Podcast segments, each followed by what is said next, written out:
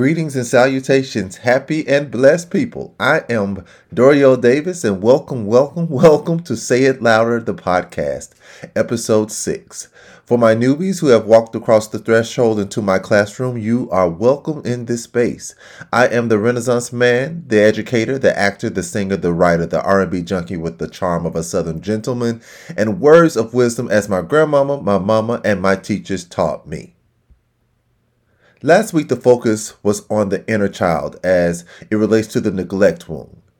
If you need to tap into that topic, go back to episode 5. I also mentioned four wounds total. We've already discussed the neglect wound. There is also the guilt wound, the trust wound, and for this segment, we will be discussing the abandonment wound. And before I get started, I want to invite you to follow my IG pages at Southern underscore gentleman 14. That's at S O U T H E R N underscore G E N T L E M A N and the number 14.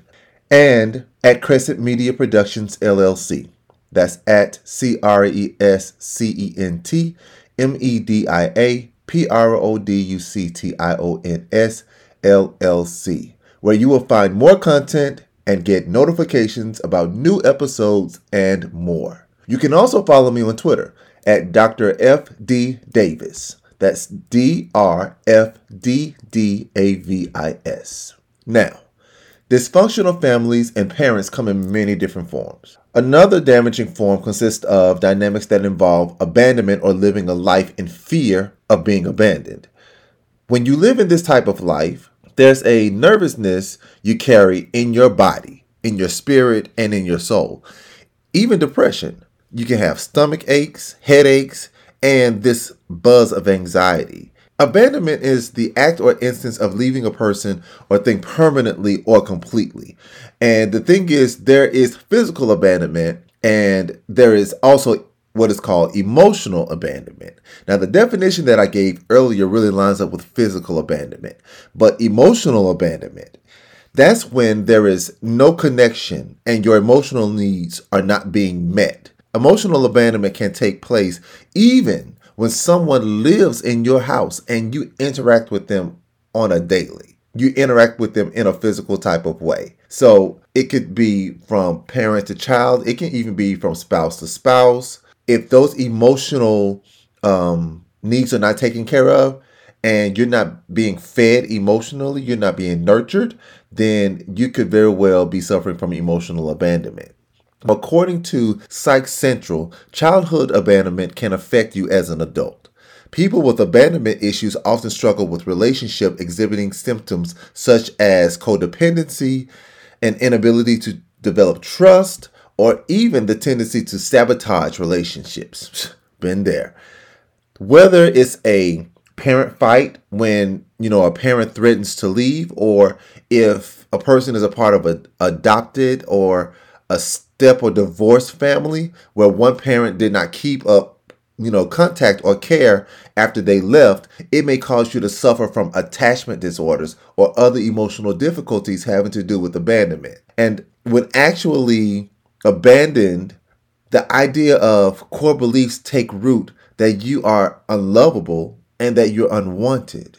This could very well be a cycle that your parents experienced.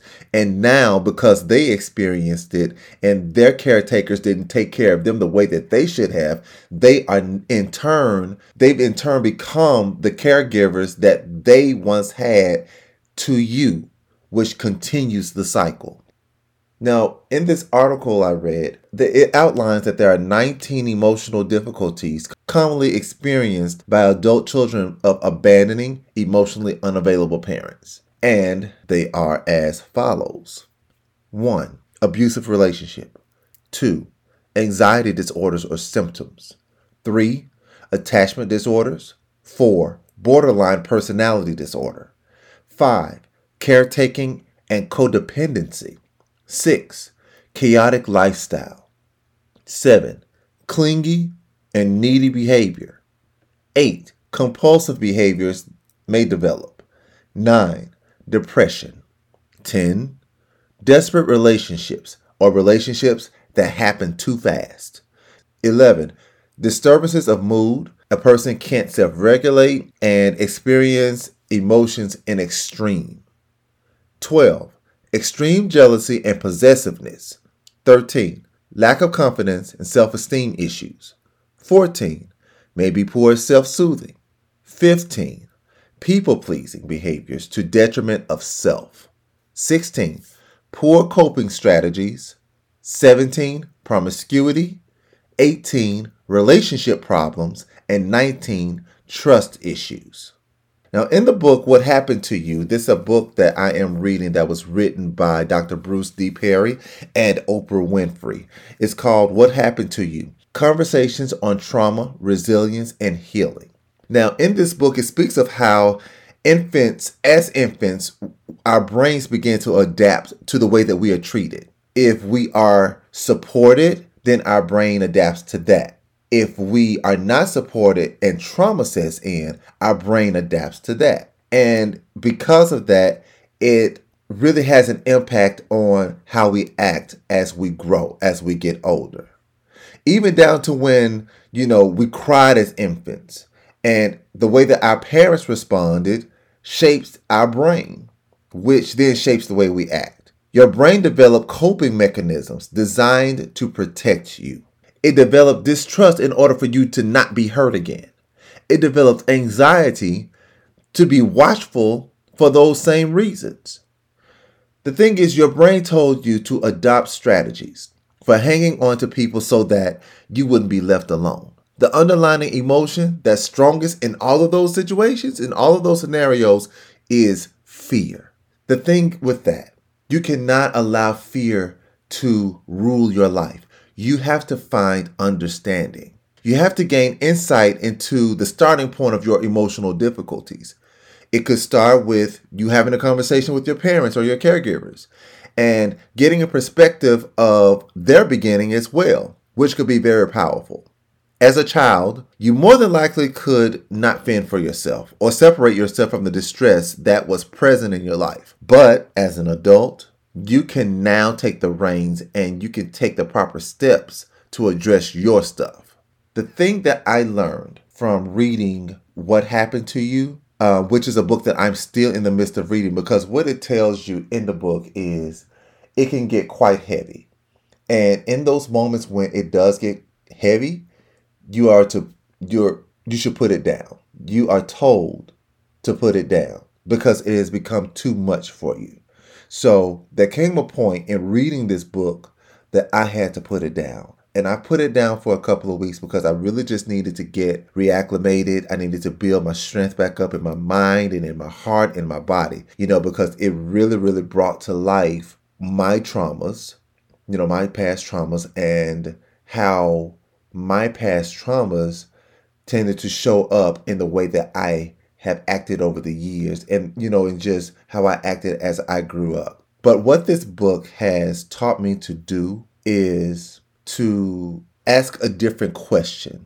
A lot of times when there is a person in our life that we see uh, who may not be acting according to what we think, uh, who may be a little different, who may be a little wired, a little aggressive, uh, sensitive or whatever you know the adjective or the state may be we tend to say what's wrong with him? or what's wrong with her? But what this book has taught me to ask instead of asking what's wrong with you? to ask the question what happened to you? And it's best to ask that question. The thing is there is a story for the pain that we have. There is a genesis for it. But what i also realize is that there's an exodus and what we have to do is we have to find out what that genesis is. When we do the work to find out what the beginning is, what that story is, the beginning of that story is, we have the ability to write a new chapter in our own lives. But it takes work. It takes work, it takes courage, it takes a good support system, it takes, you know, professional help, all of those components are very important for you to get to the healing place that you need to get to. If there's anything in this segment that really reaches out to you, that, you know, where you really see yourself as a person who has experienced this abandonment, whether it's physical or whether it, you know, was emotional. Do the work, do the necessary work to get to your place of healing. And that's all I have for Say It Louder, the podcast, episode six. Be sure to subscribe to this podcast. You can also follow me on Instagram again at Southern Gentleman 14. That's Southern underscore Gentleman 14. S O U T H E R N underscore G E N T L E M A N 14. And at Crescent Media Productions LLC. That's at C R E S C E N T M E D I A P R O D U C T I O N S L L C. Also, look for me on Twitter, Dr. FD Davis, and I'm also on Snapchat at Dr. underscore Nardo. Tune in to our next episode of Say It Louder, the podcast. Until we meet again, make sure that you are being better to yourself than anyone has ever been in your entire life. Why? Because you deserve it. I'm Doriel Davis. Be blessed.